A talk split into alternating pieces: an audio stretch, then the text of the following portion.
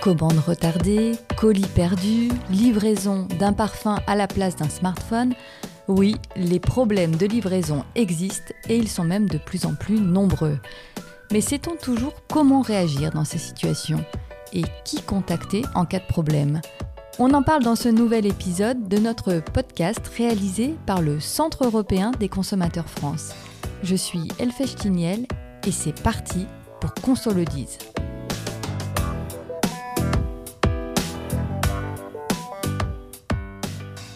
Acheter en ligne, c'est simple comme deux clics. Un clic tu commandes, un clic tu reçois. Oui, euh, mais parfois la machine s'enraye. Cette mésaventure, Billy l'a connue en juillet dernier. Il commande un canapé flambant neuf sur ce site et il a mis le prix 1060 euros. À cause de la crise sanitaire, on lui annonce un délai de livraison de 5 semaines, maintes fois repoussé. Au début, j'étais pas surpris. Je me suis dit, c'est normal, 15 jours, 3 semaines, un mois, il euh, n'y a pas de souci. Mais quand le problème, c'est quand on m'affirme que qu'il est dans le transporteur et que, enfin, il n'arrive jamais. Là, enfin, c'est du mensonge. Il attendra 4 mois et demi pour récupérer son argent. Pour savoir ce qu'il faut faire en cas d'erreur ou de retard de livraison, je reçois Lyon Joetchar.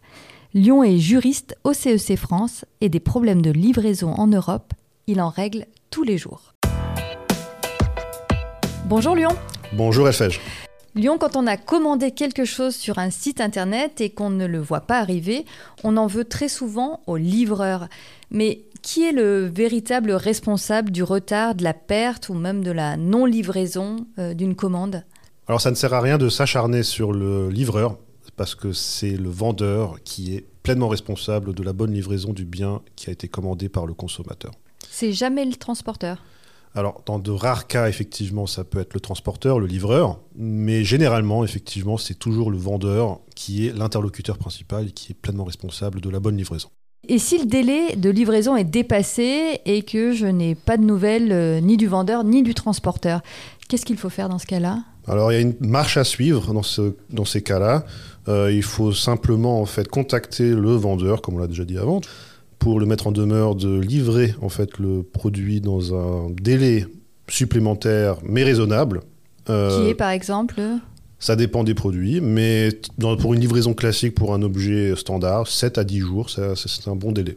Et ensuite, si le vendeur répond pas, ça doit arriver Effectivement, bah, si le délai, ce délai supplémentaire a été dépassé, à ce moment-là, le consommateur a le droit de revenir sur son achat, donc d'annuler la vente et de réclamer le remboursement qui est dû à partir de l'annulation dans un délai de 14 jours.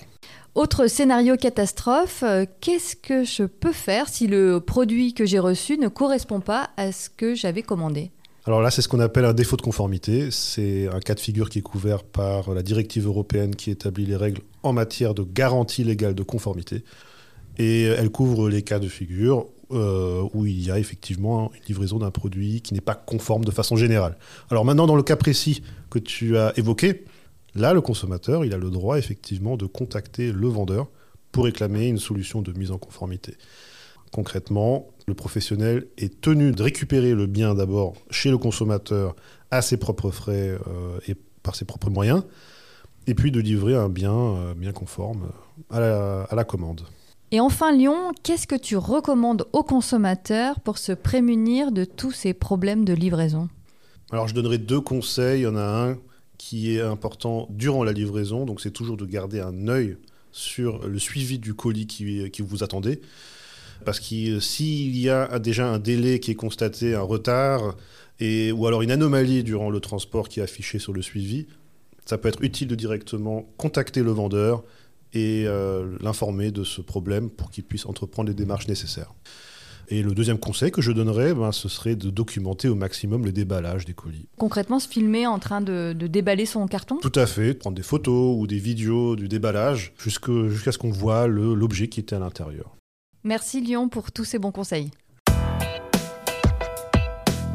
Merci d'avoir écouté ce podcast. Si vous voulez en savoir plus, n'hésitez pas à consulter notre site europe-consommateur.com moi je vous dis à bientôt pour un prochain épisode de Consolodise.